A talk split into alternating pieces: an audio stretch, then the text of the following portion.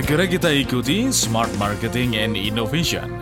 Seluk-beluk pengembangan perusahaan dari sisi A hingga Z marketing dan inovasi. Bersama DSW, pakar dan praktisi bidang marketing dan inovasi, sekaligus Business Development Director SLC Marketing.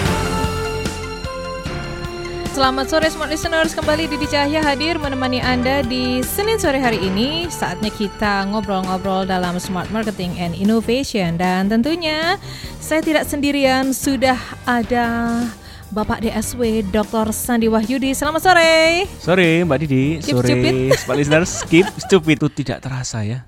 Kroso Pak. Terus ya.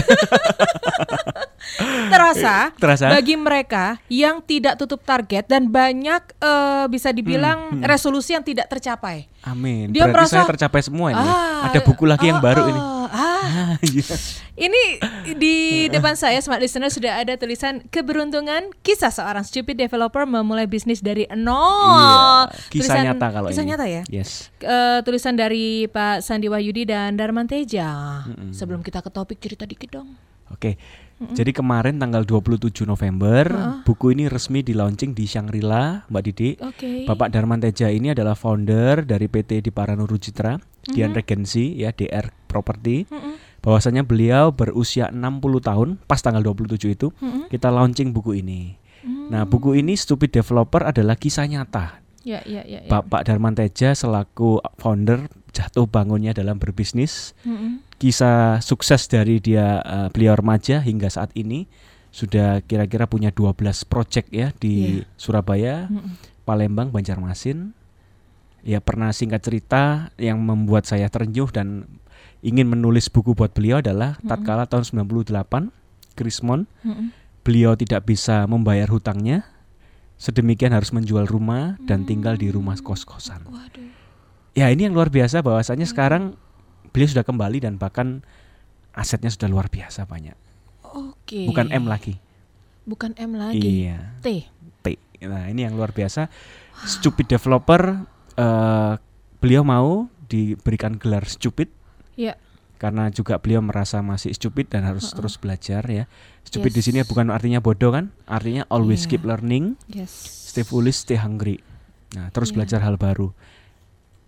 Buku Stupid Marketing sudah naik cetak dua kali, Mbak Didi, yang warna orange, gambar Oke. brain, gambar Heeh, kepala heeh, manusia. heeh. Kalau ini gambar pohon. Nah, ini ada filosofinya juga. Kenapa pohon? Warnanya nuansa hijau putih ya. Mm-mm. Kenapa pohon? Karena pohon ini artinya kehidupan toh. Iya. Ya, artinya kehidupan. Oke. Nah, bahwasannya Pak Darman Teja punya spirit ingin menjadi tempat eh, memberikan nilai yang sesungguhnya bagi penghuni rumah, yakni memberi kehidupan, bukan bukan hanya memberi tanah eh, apa itu bangunan dan Mm-mm. interiornya, tapi memberi sebuah tempat kehidupan yang layak dan bernilai. ada kehidupan. Ada kehidupan. Nah, Oh, iya dan ini terbitan Gramedia Pustaka Utama. Baru ya? aja terbit, iya. heeh. Mm-mm. Sudah ada di 106 toko buku se-Indonesia Mm-mm. per hari ini, tanggal 30. Launchingnya kan kemarin. Ya, ada perwakilan ya, eh, penerbit kepala editor ya yang datang Mm-mm, dari mm-mm. Jakarta Mm-mm. juga meresmikan peluncuran bukunya. Luar biasa.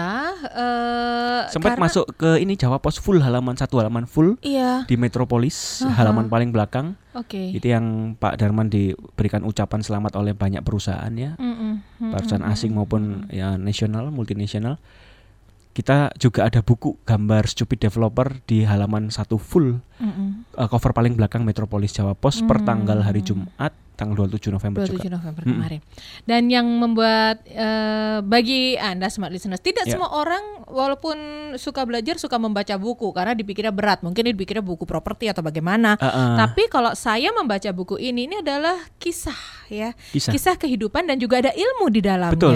Jadi ini bukan murni autobiografi, Mbak Didi. Aha, Kalau murni aha. autobiografi kan lebih ke Ceritanya, Cerita-ceritanya. romantisme kehidupan. betul gitu novel-novel kan. kehidupannya. Mm-mm. Kalau ini lebih ke se- semi ya, Iya, iya. Tips manajemen eh, bagaimana memulai bisnis developer dari nol. Itu semua Iya. rahasia dibuka sama Pak Darman di sana. Aha. Dan ada keterkaitan stupid marketing juga dengan apa yang dia. diajarkan Pak Darman di sana. Dan membaca buku ini tuh seperti kita belajar tapi tidak digurui tapi diceritain. Ini ya, saya waktu itu begini begini begini. Supaya kita nggak masuk jebakan yang sama. Ah, gitu ya, betul. Mending betul. belajar dari kegagalan orang lain Mm-mm. ketimbang belajar dari kesuksesan orang lain. Setuju, Mbak? Mbak Didi biasa, setuju ya? banget. Karena Jadi kalau ya. kita belajar dari kesuksesan orang lain, belum tentu juga kita bisa sesukses dia. Tapi kalau kita belajar dari kegagalan orang lain, kita paling enggak sudah tahu kalau ini gagal, jangan dicoba. Kita Iya. coba cara kita yang lain. Wow. Lebih mahal loh belajar dari failure. uh, Iya iya iya. Uh, Kegagalan itu kan memang sekolah termahal kehidupan. Iya. Ya kan kita udah rugi jatuh berapa berapa duit, berapa apa, tapi justru dari situlah kita bisa menjadi lebih pintar. Iya.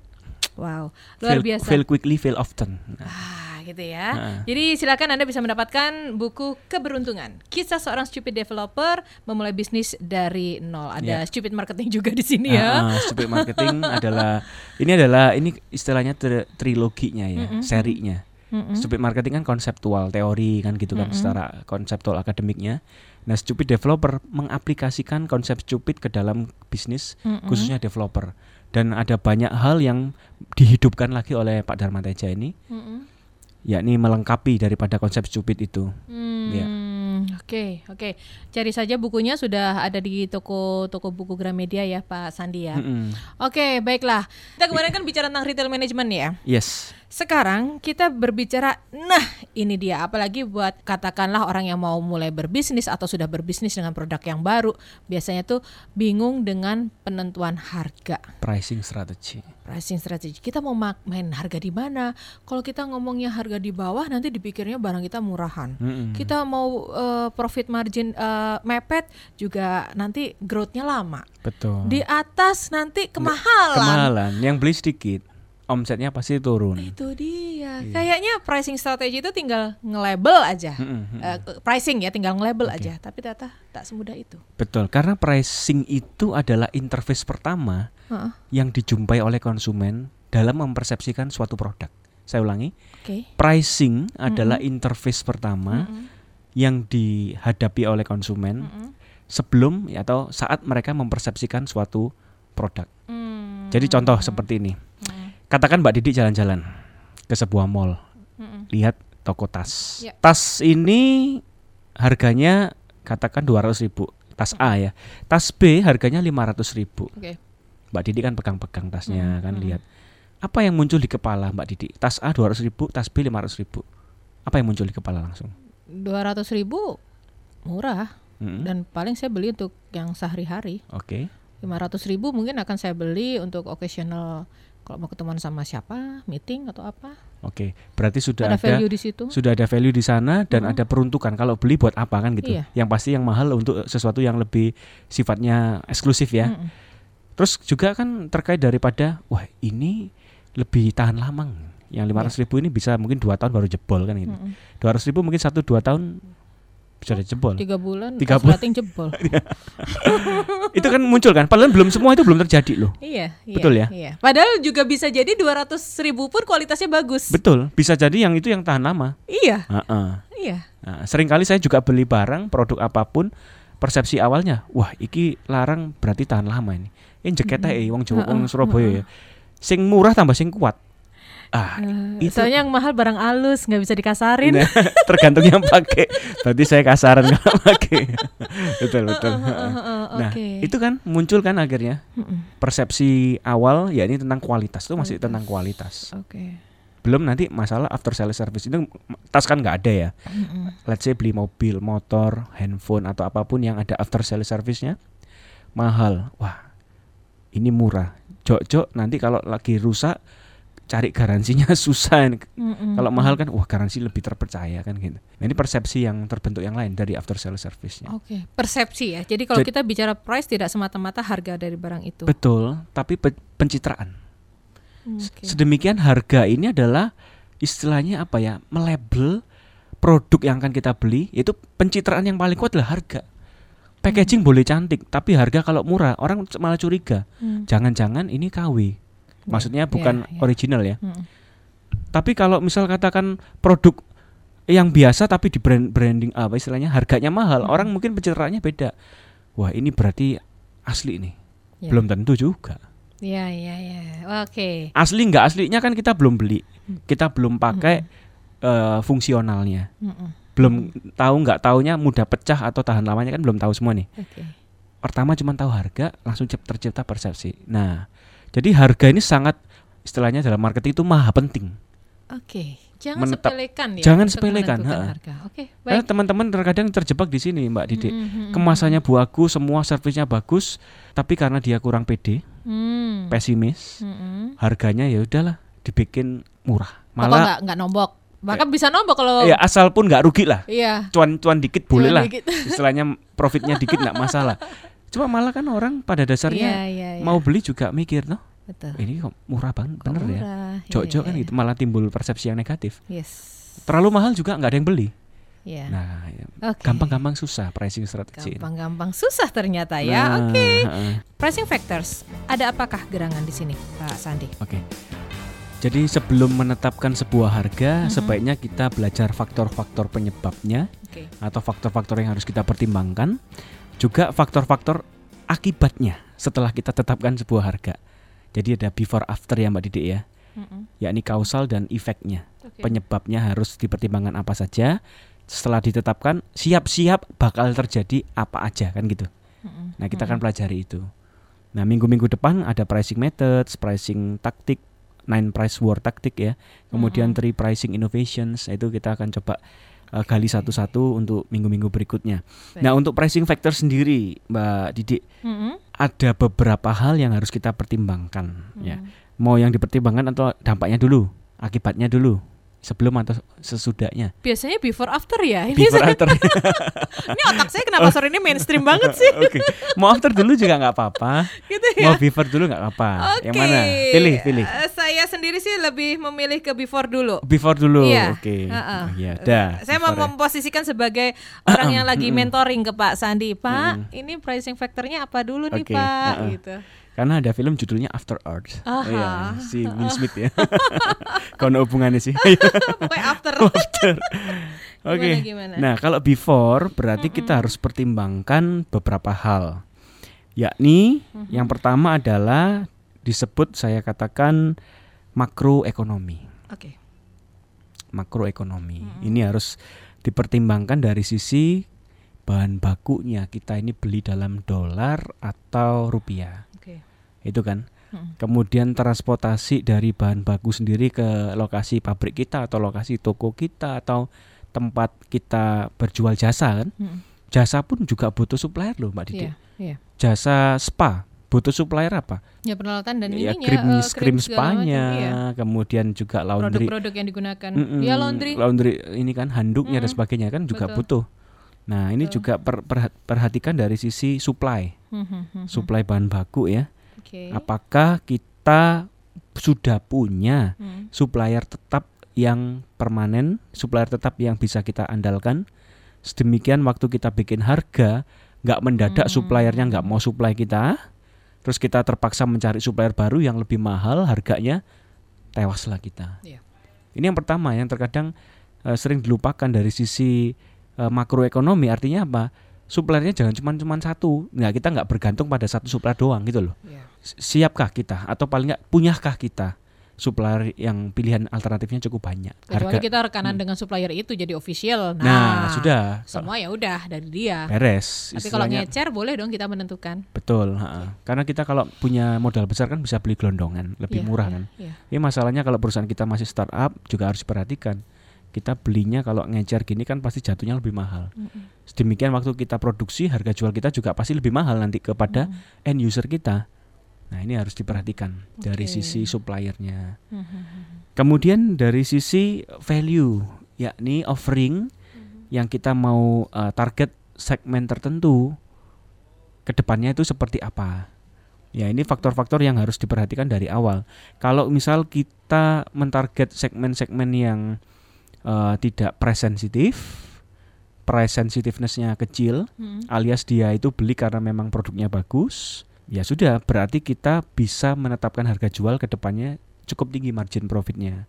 Tapi kalau kita menjual produk-produk yang fast moving consumer goods, Mm-mm. which is customer itu kadang melihat harga lebih sensitif price-nya, price sensitiveness-nya. Mm-mm. Nah, kita coba harus hati-hati eh, target yang kita tuju karena price sensitif, maka harga kita nggak bisa terlalu Tinggi. tinggi. Margin Oke. juga nggak bisa terlalu setinggi yang Kalau yang bukan price sensitive. Produk kita ini apa sih? Lifestyle kah atau memang consumer goods kah Hmm. atau ke art kah, seni kah, ya kan? Mm-mm. Kalau produk yang kita jual ini cenderung eh, istilahnya kompetitor yang masih dikit, Mhm. kemudian juga orang itu beli bukan karena harga tapi karena memang seneng, Ya. lifestyle, fashion itu kan kalau sudah ngomong orang seneng, mungkin logikanya sudah akan hilang sementara Iya, untuk wah aku seneng kok aku suka ya sudah aku beli. yang ada hanyalah Ha-ha. ikatan emosional dengan brand itu. Betul. Ini yang tergantung yang harus kita pertimbangkan. Oke. Kalau brandnya kita sudah cu- cukup kuat untuk Hmm. melahirkan produk baru, ini enak Mbak Didi. Istilahnya sudah bisnis kita sudah established, branding kita sudah dikenal orang, men- membuat produk-produk anak ya istilahnya Iya, iya. adik-adik produk yang sudah lama ini Second line-nya. second gitu. line-nya, betul. Hmm. Ini akan jauh lebih eh, mudah dan profit margin kita bisa lebih tinggi karena Hmm. orang juga sudah tahu brand kita. betul, betul. Nah, yang ketiga adalah dari sisi break even cost. Hmm. yakni dari sisi ya hitung-hitung per unitnya itu costnya berapa sih HPP-nya kira-kira bahasanya gitu ya Hmm. HPP-nya berapa overhead-nya berapa kita mau cuan berapa persen Hmm. nah kita baru um, melakukan perhitungan setelah itu menetapkan harga jadi yang pertama saya ulang makroekonomi itu Yes. terkait dengan eh, roda perekonomian kita ya Bahan baku, bahan baku transportasi. dolar inflasi transportasi juga ya. inflasi betul Mhm. kemudian dari ketersediaan supplier ya kan Mhm, ini yang juga harus dipertimbangkan kemudian dari offering atau value kepada customer Mhm. kepada segmen siapa kita mau tuju yang Mhm. price sensitif enggak atau yang price sensitif sekali Ya. produk yang kita jualin lifestyle kah atau consumer good kah ya harus diperhatikan dari sisi itunya Mhm. yang ketiga dari break even cost dari HPP dan overheadnya Mm. Sementara bagi ini ini pengalaman saya untuk berbini, berbisnis dalam eh, posisi startup ya Pak Sandi ya. Hmm. Ya. Banyak orang itu yang menentukan harga tuh masih bermain di faktor yang ketiga break even cost-nya itu. betul Lupa Ha. dengan value dan makroekonomi. betul sekali. Jadi giliran inflasi gila-gilaan dolar dolar lagi Nggak naik ya perusahaannya nggak langsung cocok. tiarap. betul Oke. betul sekali nah oleh karenanya disebut pricing triangle betul ya Ya, nyebutnya ya, ya, ya. tri- Pricing triangle. triangle ya Yes. nah ada tiga faktor yang saling melengkapi satu sama lain Mm-mm. seperti membentuk segitiga Hmm. ini harus equilibrium titik tengah titik center of gravity-nya harus dicari Oke. kalau kita terlalu memperhatikan HPP harga jual kita kadang kemurahan loh Mbak Didik Betul. sebenarnya iya kan sedangkan kalau kita memperhatikan dari sisi value kita kelarangan saya yakin satu kopi ini harga 40.000 ribu masih laku. Padahal HPP ini goceng nggak ono 5.000 ribu Iya. merek-merek tertentu ya. Iya, iya. eh, iya, yang kita kenal ya kan? Itu HPP-nya sa- sa- dihitung sampai airnya gulanya susunya sampai cupnya strawnya sedotannya 5000 Mm-mm, tapi didol petang puluh lima ewu mm-mm. ya payu kan gitu. Iya. benar-benar brandnya sudah kuat soalnya. Value ada di value-nya diperhatikan. Nah kalau brand kita masih baru mau melawan harga segitu ya coba aja kira-kira Iya, iya, laku iya. kan kita Mending kita menawarkan value yang lain ya. betul heeh. terlalu pede salah terlalu pesimis juga salah Mm-mm. kita juga harus perhatikan sisi makroekonomi juga. Nah ini harus seimbang. Makroekonomi ini sangat terasa di bisnis kuliner. Saya pernah bertanya pada Mm. pelaku catering besar gitu ya. Hmm. Di saat harga daging melonjak, Mm. ini melonjak, ini melonjak, eh, berpengaruh nggak dengan harga? Harga saya tetap karena saya sudah memperhitungkan. Yes. Satu, dia memperhitungkan dan mungkin suppliernya sudah komitmen Mm. bahwa kalau ada inflasi atau apa dia akan support sekian ton selanjutnya aman, Oke. dikunci di sana. Baik. Ya. Teorinya nemu, prakteknya dari dulu. Iya. Belajar sama orang ini teorinya udah nemu nih. Mm-mm. Mau nggak dilanjut Pak Sandi? Oke. Ya. Eh, sampai sana mungkin Mbak Didi ada yang perlu di-sharingkan Saya kasus-kasus. saya tertarik dengan value. Mm. Tadi kita eh, kita bicara tentang brand luar negeri yang harganya ratusan juta Mm. dan orang Indonesia banyak yang beli, Iya. walaupun nitip dengan ada kan eh, eh, shopper yang berangkat ke sana untuk Iya, belanja. yang Tapi- maju cantik mundur cantik gitu ya. Ada juga yang lain, Heeh, ada. Jadi mereka memang di, di- dibayari untuk belanja. Mm-mm. Lalu ada juga saya ada case di Indonesia produk yang sama juga tas gitu ya, Tas. yang yang biasa. Ini nanti Pak Sandi bisa lihat juga di webnya. Mm-mm. Biasa, tapi untuk leather kayak gitu dia berani untuk produk brand lokal itu 3 5 juta tuh dia berani. Hmm. Dan waktu pertama di launching itu PO, pre-ordernya Pre-order. antriannya cukup banyak dan itu bisa mengangkat Mm-mm. uh, wisata belanja kota Semarang gitu ya. Saya sebut mungkin smart listener juga tahu gitu. Tapi memang saat produk itu akhirnya dibawa ke pameran Mm-mm. ya sepi-sepi aja. Gitu. Sementara saya Produk tadi- yang sama ya. produk yang sama. Dibikin PO malah banyak yang antri, Mm-mm. dibikin langsung ready to buy pun Mhm. malah sepi kan Karena gitu. terlihat mahal Terlihat mahal di di display kan. di display. Tapi Oke. memang outletnya ada sih di beberapa kota di Indonesia gitu. Hmm, Tapi Surabaya ada? Belum. belum, belum. Jadi kebanyakan memang harus ke sana. Ini Hmm, hmm. ini kaitannya value juga ya main di sini ya. Oke, tadi Kulit itu berapa sih harganya, Pak? Oke, nah coba ini sharing dikit tadi Mbak Didi bilang yang PO malah ibu-ibu pejabat ya. Iya, break mereka ya. datang langsung ke workshopnya Ah, situ ah, Oke, gitu. yang pameran yang datang siapa? Hidrogen. Heterogen. Nah, itu juga sudah sebuah indikator yang lain. Mm-mm. Yang datang beda pasti juga mempersepsikan sesuatu juga beda tergantung dompetnya juga. Mm-mm. Betul ya Mbak Didi ya. Mm-mm. Terus kemudian kalau bahan baku liter, Ya. kita ngomong 3 sampai 5 juta itu harga jual kayaknya kan. Jadi Mbak Didi juga pernah eh, ketemu sama si supplier Ah, ah. bahan baku liter Kulit, juga. ah, semeter persegi itu nggak ada semeter persegi lah ya bikin Iya, macam iya, gitu. iya, iya. Berapa cuman berapa ratus ribu atau ah, ah, dijual segitu mahal ya. iya. Tas LV misal contoh Iya, iya, sampai iya. ratusan juta ya kan Hmm. bahkan ada yang miliar. Mm-mm. Kalau ngomong bahan bakunya kulit buaya atau kulit apa pun lah ya. Mm-mm. Semahal apa pun kulit masa sih sampai segitu mahal Iya. ratusan juta. Ya kan cuman bahannya nggak ada semeter persegi aja nggak ada kan. Mm-mm, mm-mm. Berarti apa yang membuat ini value-nya? Value ya. Yakni branding daripada si pemi- apa itu pengusaha tas itu. Oke. Karena dia bukanya selalu di mall-mall premium. Mm-mm. Bayangkan kalau misal dia bukanya di apa istilahnya pasar-pasar yang walau kulitnya itu benar-benar sama kualitasnya, Iya. ini dia nggak akan bisa. Ini kan Kalaupun ada kecelakaan gitu ya produk seperti itu, Mhm.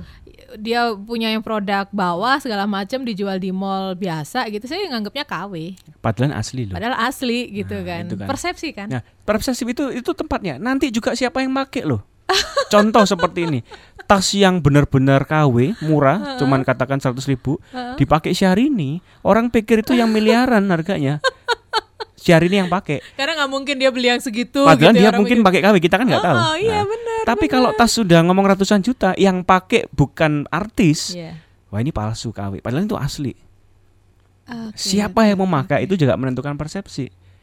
Ini ngomong fashion ya. Ah, ah, ah, Nah, ah, ah, ah. Jadi ibu-ibu kalau kepengen tasnya itu di- dipikir bukan KW asli gampang. Kalau makan di resto minta kursi biar tasnya nggak ditaruh di bawah. betul. Nah, be- Beneran loh itu. bedanya kalau tas asli nggak asli itu waktu hujan, Mbak Mbak Didi. Apa, Pak Nah, kalau keluar mobil ya kan, kalau tasnya itu murah, KW, tasnya itu dipakai tem- anu apa? kepala. Nutupi kepala supaya ubun kepala nggak kena air hujan. Heeh. Itu oh itu berarti KW. Tapi kalau asli tasnya itu dilindungi di- dipeluk supaya kepalanya yang kena air gitu kan. Nah, itu berarti tas asli. Karena dilindungi sepenuh Karena dilindungi hati. sepenuh hati mahal, ntar takut rusak. Iya iya iya Nah. iya. Oke baik. Atau di restoran juga bisa toh? Iya itu tadi saya Nah, bilang. kursinya khusus. Dan dan eh, di restoran-restoran tertentu Heeh. mereka sudah tahu waiters itu udah tahu ba- bagaimana mereka bersihkan bahkan ada kursi khusus untuk tas itu. treatment khusus untuk Iya, pemilik tas yang benar. mahal ya. Itu. Hmm, Nah, jadi smart listeners pr- eh, untuk pricing salah satu yang mungkin jadi kita juga harus perhitungkan juga ya supaya nilai produk kita itu tinggi apa yang harus kita lakukan pada produk gitu ya. Hmm, Oke. Ini iya dan tidaknya kalau dilakukan akan berakibat apa sih, Pak? Oke. Akibatnya, dampaknya ya, Aha. Mbak Didi ya. Yes. Kalau harga terlalu mahal, Mhm. yang terjadi adalah omset malah turun. Sebentar. Harga terlalu mahal, omset turun. Ya. Bukankah dia bisa mendapatkan profit margin yang lebih tinggi? Ya, profit marginnya lebih tinggi, Oke. tapi omsetnya yang di atas top line yang paling atas malah turun. Oke. Yang profit kan bottom line-nya di Iya. bawah. Mm-mm. Nah, kenapa demikian? Karena pada dasarnya demografi kita mengatakan piramida, kerucutnya di atas, lancipnya bukan di bawah. Artinya mereka yang punya daya beli lebih tinggi, lebih ke atas, jumlahnya semakin sedikit. Kerucutnya semakin ke atas. Kalau harga kita terlalu tinggi, maka yang beli lebih sedikit jumlahnya orangnya. Iya. Kalau yang beli lebih sedikit, maka omsetnya mungkin ya nggak mungkin ya pasti turun dibanding kalau kita harga jual lebih murah, omset lebih banyak. Tapi kalau dihitung-hitung per unitnya, eh, per itemnya, Mm-mm. kalau harga jual kita terlalu tinggi, memang marginnya oke, margin profit ya, Ya. keuntungannya bagus, tapi omsetnya pasti turun. Tapi kalau sebaliknya, Mbak Didi, harga kita kita setting rendah di bawah, omsetnya pasti juga membludak karena Mm-mm. daya belinya orang-orang di daya beli tertentu lebih banyak, ya kan? Mm-mm. Tapi eman sebetulnya kan keuntungannya bisa lebih besar, Mm. tapi kita dapatkan lebih kecil, kan sayang. Oke. Nah, jadi harus ada titik temunya. Manakah yang membuat antara profit dan revenue ini berimbang? Kita perlu yang namanya trial error di di kertas yang saya pegang ini kan ada diagram. Saya coba Mhm, kali mhm, kasih ilustrasi ke smart listener sekalian. Ya. Kita perlu yang namanya trial error. Nggak bisa kita langsung temukan rumus yang paling tepat ya. Mm-mm. Pas kita katakan satu unit dijual harga 1000, omsetnya berapa? Keuntungan bersihnya berapa? Harus dilihat. Historical Mhm, datanya harus punya. Karena Mhm, orang marketing kan ngomong harus bisa membaca data dengan bagus ya. Iya, iya. Nah, pas di setting harga 1500 itu total penjualan berapa, keuntungan bersihnya berapa. Di setting lagi, katakan tadi dinaikkan kan. Sekarang coba diturunkan dengan promo-promo, diskon lah apa. Nanti kan juga harus main di sana. Akhirnya cari titik temu equilibriumnya. Bahwasanya profit itu grafiknya eh, seperti parabolik. Mm-mm. Pertama kecil, kemudian melengkung ke atas terus turun ke bawah, macam kayak bukit ya. Iya. Itu grafik untuk profit keuntungan. Mm. Tapi grafik untuk penjualan ya ini juga istilahnya eh, grafik linear. Mm-mm. Linear itu artinya eh, apa itu? Lurus, Lurus. garisnya lurus, ya kan? Pas harga 750 rupiah, keuntungannya berapa? Dicek. Nah, cari harga Hmm. yang kira-kira profitnya mulai naik, tapi waktu mau turun itu adalah harga optimumnya. Coba, tidak coba. bisa lebih tinggi lagi. Ah, Kalau lebih tinggi lagi benar-benar akan decline. turun karena apa? Karena top line-nya pasti turun. Ya. oke. Sales revenue-nya turun, sedangkan cost-nya kan tetap. Nah, ini juga pasti Hmm. profitnya turun lagi. Oke. Ini gimana cara mem- membayangkan ilustrasinya ke teman-teman ini ya? Di iya. saya su- susahnya di radio ini kan hanya suara ya. Iya, iya. Nah, Tapi paling enggak eh, tadi strateginya adalah memang kita eh, harus eh, tes dulu ya. Mm-mm. Jadi sekaligus tes pasar, tes eh, harga. mm-mm, Dengan itu tadi kita naikkan dulu pelan-pelan. mm-mm. Kalau ternyata terlalu tinggi, wah ini kayaknya ramenya omsetnya waktu mulai turun nih. Ah, ah, omset mulai turun nih. Orang kayaknya rame di harga ini deh. Betul. Kita pakai eh, strategi promosi. Promo, Padahal itu nah. sebenarnya kita menurunkan ke harga yang tertinggi kita dapat eh, Betul. omset itu. Tapi jangan sampai ngerusak profitnya parah sekali ya kan. Iya, Nah, iya, iya. ini yang seninya marketing di sini, pricing strategy ini. Wow. Rohnya di sini malah. Kalau ngomong branding, Mm-mm. packaging, service itu kembangannya. Karena interface pertama orang mempersepsikan sesuatu, produk yang kita jual itu dari harganya. Macam misal contoh, oh kalau wajahnya seperti ini, rambutnya seperti ini, berkacamata, ini namanya Didi Sucahya, betul.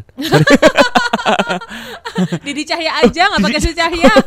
sorry Mbak Didi. Wah, kualat saya me- merubah nama orang seenaknya. Ayo bikin bubur, Pak. Jadi kalau lihat seseorang, oh oke, namanya Sandi Wahyudi misal. Orang Sandi Wahyudi itu gini, karakternya gini, sifatnya gini. Orang yang ingat kan label saya ini kan nama saya, Iya, iya, iya. iya kan? Begitu pula label suatu produk itu pricingnya, harganya. Oke.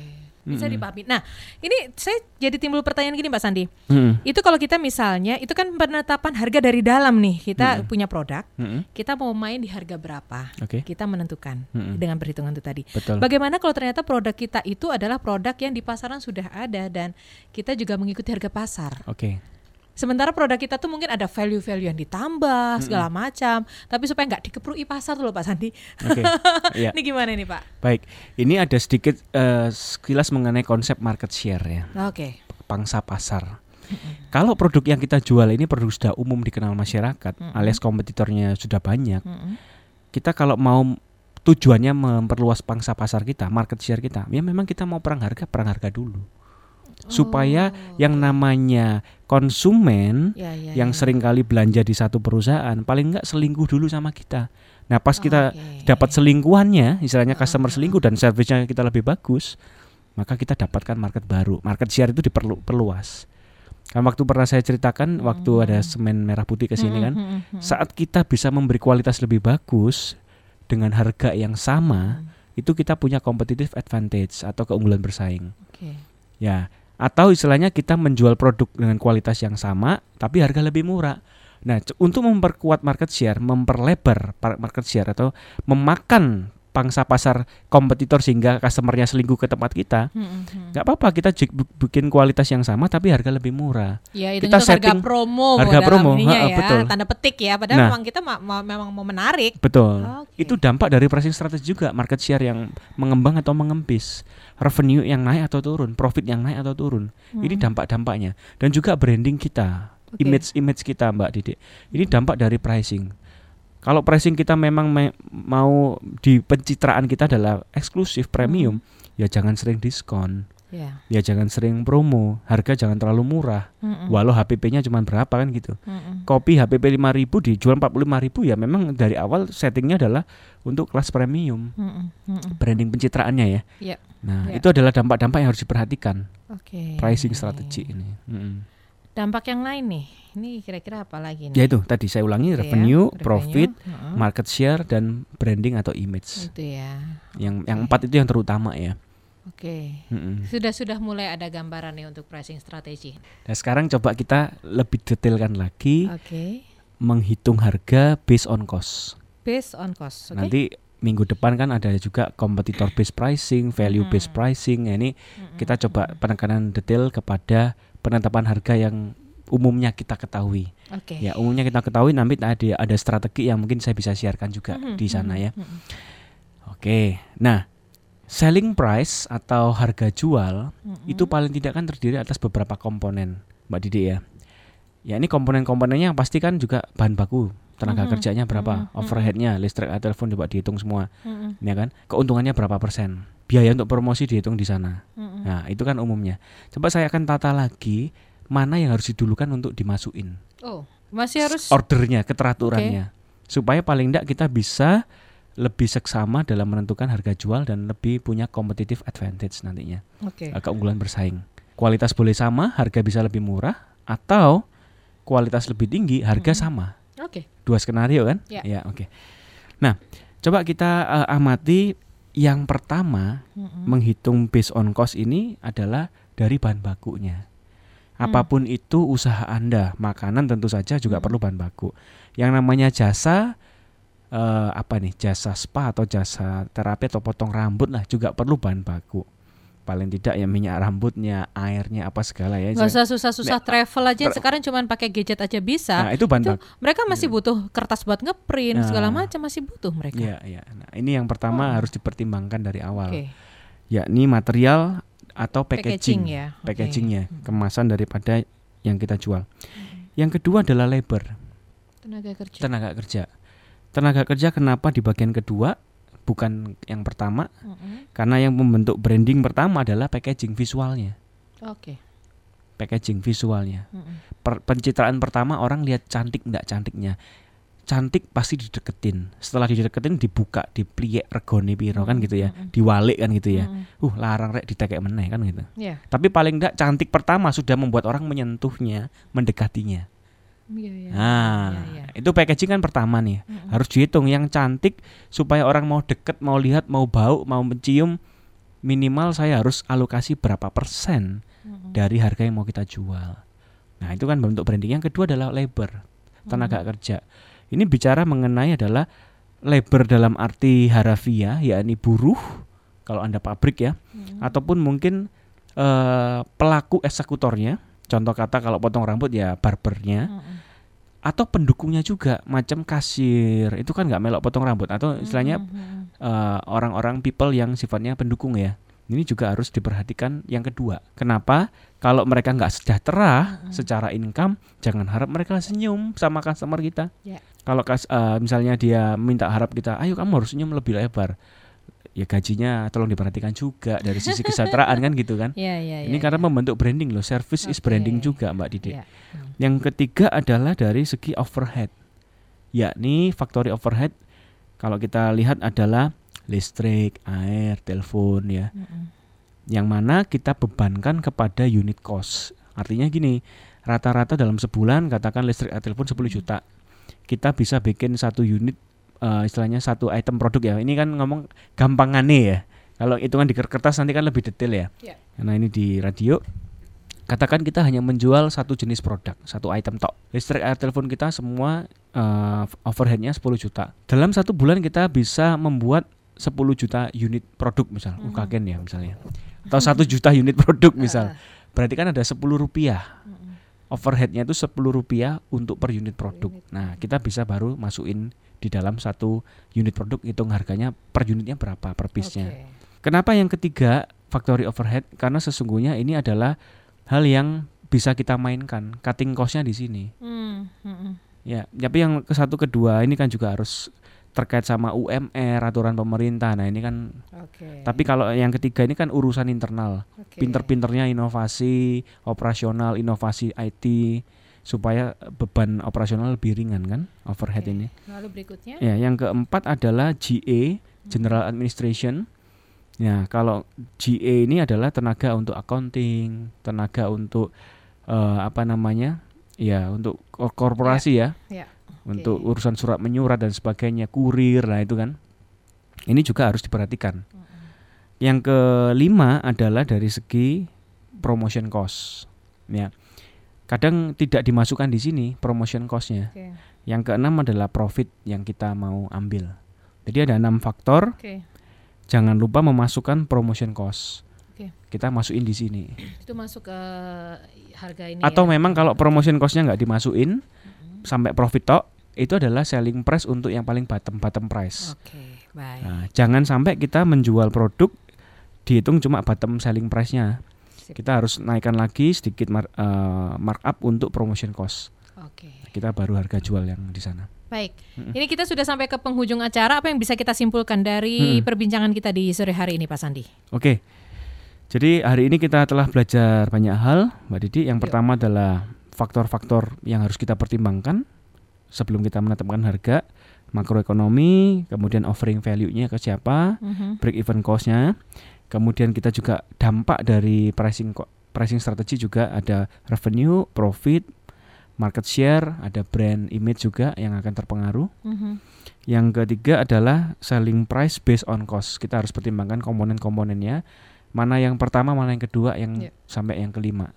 Dan Oke. ditambah promotion cost. Jangan sampai nggak ada ruang untuk promotion costnya. Kalau skala kecil hitung juga Anda kalau misalnya perlu beli pulsa untuk kirim-kirim SMS broadcast broadcast itu juga masuk dalam promotion cost.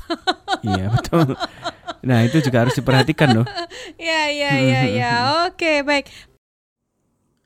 Mitra bisnis, jika Anda merasakan manfaat luar biasa dari seri Marketing Innovation Lesson ini dan ingin mendapatkan versi lengkap yang sudah disusun per judul berupa CD maupun podcast, sedemikian bisa dipelajari lebih mendalam, silakan kunjungi website kami di www.slcmarketinginc.com atau ke Shopee official store kami di SLC Marketing. Anda bisa mendapatkan harga spesial dari kami. Ikuti terus knowledge sharing dari kami. Saya DSW Dr. Sandi Wayudi, Presiden SLC Marketing Inc., founder of Connectpedia. Sukses untuk kita semua.